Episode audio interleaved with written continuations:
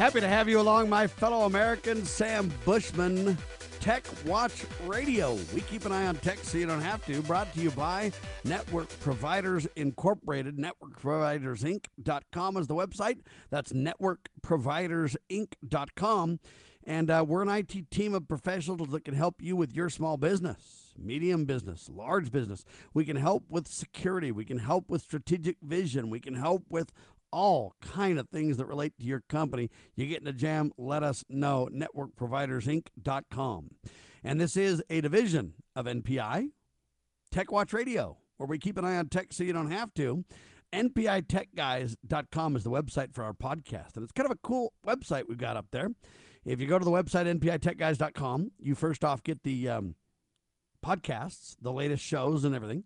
You can see that it's distributed to Google Play and uh, tune in and um, you know Apple or iPod or whatever they call that latest you know iTunes whatever podcast platform Apple and we're everywhere. But you can also play it directly from the site if you would like. And there's a cool switch button. When you click that switch button, it switches to a lot of the NPI news that we have. Uh, we publish NPI stories and news and headlines and things like that at the Network Providers Inc. website. And we grab that and put it there. So you click a button and you can see the news. It's kind of a cool, unique style of website, all available at NPITechGuys.com. Check that out. Would love for you to spread the word, share it with your friends, and a whole lot more. And believe it or not, uh, Tech Watch is not only a podcast, it's a radio show. And the radio show is on Saturdays, distributed by the Loving Liberty Radio Networks. So, lovingliberty.net. And at noon Mountain, 2 Eastern, every Saturday, the Tech Watch radio show plays. It's one hour long. And then what we do is we take that one hour long live episode, if you will, and we break it in half. And then we release one podcast on Saturday and then one podcast throughout the week on Wednesday. And so we take each half hour of the show and consider it an independent podcast. It's pretty cool stuff. So we're on the radio. Uh, and if you have a radio station in your area that you think would do well to take the program, you know what? Have them get in contact with us. NPITechGuys.com is where you can do that. And would love to hear from you. You can also get on our mailing list. Uh, and that way you can get kind of updates from us. Well, once in a while, we'll send out security information and things like that that could benefit you uh, and your loved ones, your family, your businesses, etc. So there you have it. Um, I want to talk about how to be more anonymous online. Being fully anonymous, as you know, is next to impossible online, but you can significantly limit what the internet knows about you. Matt Burgess writes an article about this, and I think Wired magazine or one of those places or whatever. I don't have it in front of me. Uh, of exactly where um, that's written. But all I'm telling you is I bring this up because, you know what? Being anonymous is kind of important. And the problem with the anonymous discussion is, you know, do you want to be anonymous so no one knows who you are so you can do bad things on the internet? Well, you know, people who usually do that are anonymous and they go in the dark web to do things. And we've talked about the dark web on this program many times before the dark web is something really that um, you know I don't want any part of, and, and most people don't want any part of it. It's where all the bad stuff goes on on the internet. But there are needs to and reasons to become anonymous on the internet, and it's not just for uh, you know sinister reasons. Let me give an example. I'm logged into my bank, and uh, you know my daughter wants help with her bank, and we have the same bank, and so I'm trying to log in to help her with something or whatever and I can't really log in because if I try to, you know, go, it just logs in as me. And I can undo that. I can log out, but then I got to try to remember the password and relog me back in. What better way than cre- to create a cognito window uh, and log in with a cognito window, which has no pre- preconceived information? Or let's say that I'm developing software and I work on the back end, but because I'm logged in, then when I look at the front end, it looks right to me, but it doesn't look right to the average user. Well, the answer is to log a cog or launch a Cognito window, and then you can view it fresh. All those settings about being logged in don't apply. So there's a lot of reasons for being anonymous on the internet, not sinister in any way. I gave you some practical examples of anonymity on the internet and the reason why. You're making your data anonymous because you don't want it to conflict with what you're doing. But other ways to make yourself anonymous on the internet is uh, about browsing and about accepting cookies and about how you uh, relate to all those kinds of things. Um, you know, when you go to a website and they ask for your information, do you always put it in? Do you always agree to let them, uh, you know, just put cookies all over your computer? Do you flush your cache and decrease most of the information that just gathers, gathers, gathers? Because if you're not deleting your cache, there's a ton of information there. And hey, cookies track from one site to the next, to the next, to the next. How much do you use pop up blockers? I know some people say they're no good, don't use them. How much do you have, um, like Bitdefender or um, Sentinel One or some other kind of antivirus slash anti malware software on your computer? That will stop a lot of the information uh, from being stolen uh, that you may not want out there, or a lot of information to be compromised or something of that nature. And so you've got to really think about this. It's a simple question, but how to become more anonymous online. And I don't think you can be completely anonymous, but I think there's things you can do. You can launch things in, in like I say, um, incognito windows. You can make sure not to agree to everything everybody sends you online. You can put the systems in place from a security point of view that uh, warn you if there's websites that are that are uh, nefarious or that could compromise you in certain ways. Uh, so putting that kind of software in place is good. Again, do you sign up for things? If, they say if you send us your email address, we'll put you in a list to win something, or we'll, you know, if you um, take this poll, then we'll do this. And if you, every time you do those things, you're putting yourself in a more compromised position in terms of giving more and more and more data or information away. When you install software, do you just install any software on the planet and skip the EULA or the, the, the license information that explains to you what they're going to do with your information? You just skip that so you don't even know? Okay, don't do that. Stick with trusted sources and simple uh, software that works and that you know to be reliable and stable and good and, and this kind of stuff. I don't think you can be perfectly anonymous online. I just don't think it's possible. I wish it were, but I just don't really see it as an option to be completely anonymous online. Um, I wish there was a way to become more anonymous online. But you know what? The internet is designed to know everything about you, to gather more and more and more information about you. And, you know, again, technology is neither good nor bad. It's all in the eyes of the beholder or the hands of the uh, whoever controls that information on whether whether they're using it for good or evil. The idea that they're gathering more information really, um, you know, at first glance you could say it's it's simple. It's not sinister. They want to gather that information because if I know your name, next time you log in, I can just put your name in any field that needs your name for you and help you. Same with address. Same with okay, a lot of contact information or a lot of um, you know passwords and but don't keep your passwords in your web browser. Keep your passwords in a password security vault or a password manager, as they sometimes call it. Okay, there's a lot of ways to reduce the information that's out there about you on the internet that you don't intend for them to collect.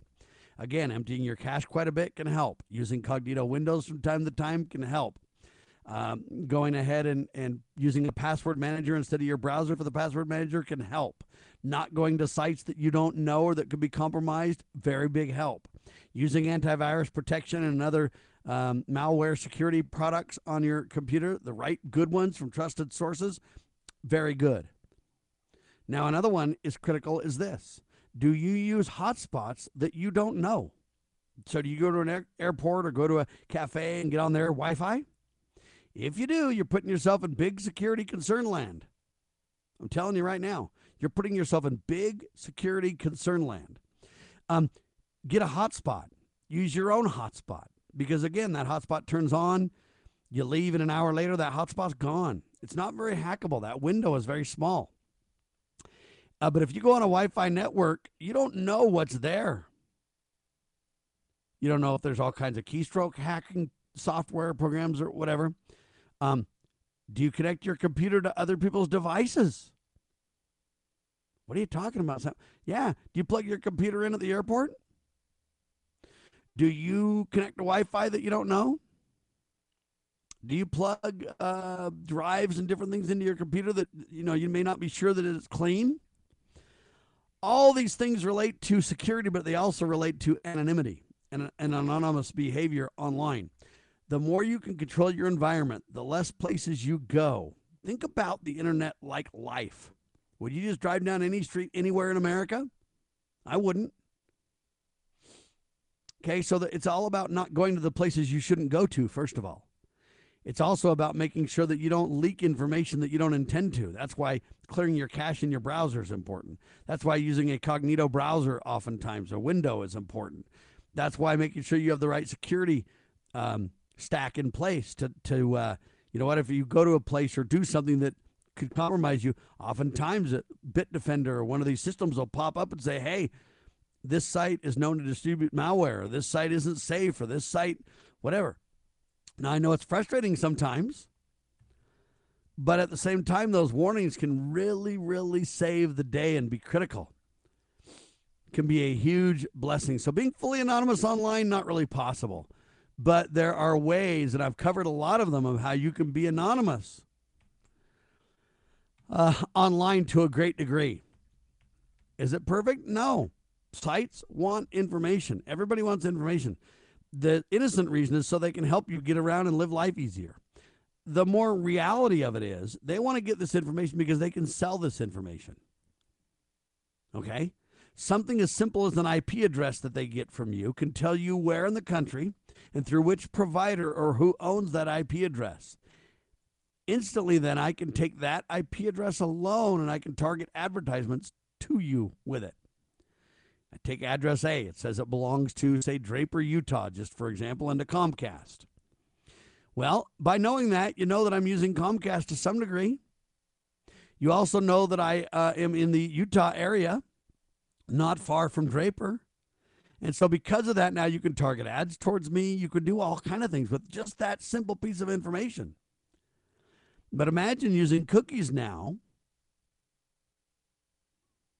and I've got your IP address and I know where you are and I know that you've been looking up outdoor camping gear. You're a camp guy and I know it because I can see the cookies and the cookies say you've been studying about tents and sleeping bags and cots and in fact you even bought a backpack the other day. See? Now I put that piece of information with it, right? And anyway, I can go on, but I, I, can give you more and more examples of how they just build this dossier. The net probably knows more about you than you do. And you say, that's not possible, Sam. Come on, you're dreaming. I'll prove it to you. I'll prove it to you. Have you ever, uh, you know, applied for something and, and to get signed up for an account or to get logged into somewhere, if it's your bank or whatever? They ask you a bunch of different questions. And you got to answer the questions right. And it will say something like, what car did you have back in 1991? Um, this one, this one, this one, or this one. Um, and sometimes, if you're not careful, it's the right car but the wrong color, or it's the right car but the wrong year, or it's the, or sometimes you know they'll be like, okay, which one of these were your phone numbers in the past? I've had so many phone numbers over my 56 years of life, I don't really remember um, because I, I get numbers mixed up, the prefixes versus the last four versus the area code and stuff. And so it's very easy to go, I'm not sure which one. Both of them look kind of similar. I don't think any of these. And then there's a choice for none of them. But if you pick it and you're wrong, it's trouble. And so you're kind of going, mm. well, the internet knows these things. The reason they're asking you these questions about these phone numbers is because they've got a list of phone numbers about you online that they've saved in your dossier and they can remember things because they archived it, they've logged it, things that you don't know and that you can't remember. So that's kind of what I'm talking about is this, you know, how to be more anonymous. The less information you put in online, the less information they'll have. The more you create security, the better. The more you become anonymous, uh, the better. The less you agree to free things, the better. The less software for free you use, the better the more browsers you use, the worse. The more you use a browser for your password manager as opposed to a real password manager or a secure vault for your passwords, the worse it is. Um, the more you go to known, recognized, stable, good places that are honorable with your data, the better. There's a lot of things that you can do, and it just takes education and it takes working at it just a little bit, ladies and gentlemen. All right, now, with that in mind, They say Google launches plan to kill non editable cookies. Now, listen. Non editable cookies. Um, it's an initiative to uh, eliminate what they call third party trackers. Um, they want to eliminate third party trackers online. And it begins with a test of 1% of what they say are Chrome users. Anyway, the story uh, is written by John Johnson in this case, and he highlights this. Google has become begun phasing out what they call third-party cookies. This is really interesting in my opinion because this is an attempt by Google to do the right thing. And uh, I appreciate John Johnson bringing this story up so that I can talk about it because it's really critical. Google has become begun phasing out third-party cookies. They say if you're a Chrome user who gets a pop-up window on Thursday, I guess that's what yesterday, day before. It's likely a sign that you're the first on the first part of the phased implementation. That's interesting. So I don't know if you choose to be part of this, but if you're a Chrome user and you get this pop up, you're going to know that you're involved in it.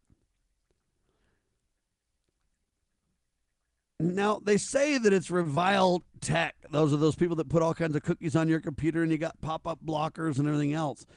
Now, uh, eliminating cookies, is it good or bad? It's both. They say they don't have the exact timing for this. Now, others have already taken in steps to rein in cookies, but they say that for Google, the timing on this remains poor. All right. They say that having it take effect during the most revenue generating time of year is a mistake. Well, I'm not really sure because I, I first heard about this in this the first quarter. So I don't know if they launched this uh, in a trickle test at first or, you know, I don't have all the deets on it because I haven't talked to Google about it. Now they say this you can turn off the privacy sandbox setting um, because they say that'll help there's a lot of things that you can go through and turn off with a lot of these browsers that can increase your security as well. Now, if you turn off too much of it, a lot of times certain things won't work that depends on the underlying technology. So be careful there. But my whole point about this is, is hey, cookies are one of the great ways that they, um, you know, get rid of your anonymity because they track from site to site and everything else. Cookies and trackers are kind of synonymous, but they want to kill non-editable cookies or whatever. They want to do this third party tracker elimination stuff, and it's good in general. Um, they say that about oh, the one percent is about 30 million people coming out of the gate. Isn't that number startling? In my mind, that's um, I think that's I don't know what to say about it. It's it's a huge percentage or I'm, uh, let me start over. Not percentage. It's a huge number. Forget the percentage. It's a huge number. 30 million people. They want to eliminate these cookies for all users, they say by the end of the year, and I assume that's 2024. Um, what do you think about that? 1% of Chrome users, about 30 million people. Anyway, so you you know you're not in the 1% if you don't get the pop-up announcements. Now, if you've got pop-up blockers enabled, you might not see it. That's kind of another um, interesting tidbit. All right, what it's like to use Apple's lockdown mode. Are you familiar with this? Apple has a lockdown mode and um, it's being praised as a way to improve security, as a way to protect youngsters. Uh, and they're saying, believe it or not, it's more functional than they once thought it was. that uh, it's actually quite usable if you do it right. Well, I don't know how to respond to that to me because, again, uh, you got these compromising, I'm sorry, um, you've got these conflicting uh, issues. Lockdown is opposite of freedom, right? How can I do a lot but yet be locked down? And, and, and you know, hey, the most secure building is very hard to get into and very hard to day to day use because it's so secure you can't, you know, get into it. Well, we're starting to get there where security is becoming so ubiquitous, so in your face, so overly aggressive because it has to, to where it's very difficult. I mean, it, it starts to come up where it's like, man, all these traffic lights on my screen just to approve this? Well, it's very difficult for people, this security thing.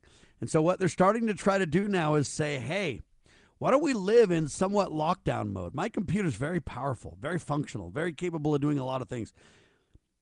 And I want to be able to access those things when I need to with elevated privileges or rights, as they're called, uh, elevated authorities.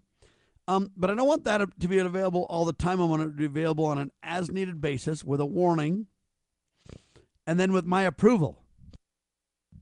And so they're starting to take these lockdown modes and some of these, um, you know, not full rights users as a way to say, let's live in this world that's narrowed, that's locked down, and let's expand if we need to. If you want to install something or do something, I'll give you a warning. I'll make sure you really have the rights and the privileges, but now for sure, um, it's not unknown or, or done without your knowledge. That's what the user rights management is about uh, in Windows. Oftentimes it'll pop up and say to do this, to perform this action, you know, you've got to give it permission and you've got to agree to this and you've got to, okay, they're moving more along those lines. And I think it's a good direction. Believe it or not, Apple uh, and the Macs have been at this for quite a while. Their default is to not live in full blown administrative modes. Linux and, and Unix and these kind of things have been in more restricted mode for a long time. It's Windows that's been in kind of full bore mode mode for the most part. They're start that's starting to change. And so, you know, um, if you are one of these people uh, that uh, you know play with Apple, you can learn about the lockdown mode and see what the advantages of it really are. Anyway, I thought I'd bring all that to your attention. Hopefully, it was educational uh, and a little bit entertaining. Um, you know, I don't like the lockdown mode of anything. I like to be full blown. But I've learned from from experience and time that that's not the best plan. What happens when you're in lockdown mode uh, is better uh, because then you can approve things that need escalated privileges or increased rights or whatever you want to say and you can still do what you need to do, but day to day things don't happen without your knowledge and things don't happen by uh, accident. Hey, this automatically did this, or I approved that, or I did this without realizing it. They're starting to make it more clear. And so I think in a lot of ways we're moving in the right direction in the security world. It's a bad world out there. There's a lot of people that want to do harm and, and, and damage to you because there's a lot of money in that. Uh, think about it. If there wasn't money in malware, money in, in, in breaching your privacy and stealing your data and stuff like that, people wouldn't be doing it. But because there's a lot of money in it, it's an ever present danger. And I don't think we need to panic. I don't think we need to worry. But I do think we need to be intelligent and smart and wise. And the more we learn and the more knowledge we have, the better off we are. It's the people that take the time to learn some very basic principles that do well and protect themselves. And believe it or not, humans are the weakest link in the security chain. I'm telling you right now. Uh, you can use pretexting or all kinds of other, um, I don't know what you want to call it, technology where we don't really uh, breach the technology. What we do is we get a compromised human that gives us information that lets us circumvent the security and technology. So don't let people pretext you or, or, or get your information. Be wise, be smart, we keep an eye on tech so you don't have to. And stay listening, will you? NPITechGuys.com is our website. That's NPITechGuys.com. Spread the word, share the love. Make it a great tech day, will you? Hey, thanks.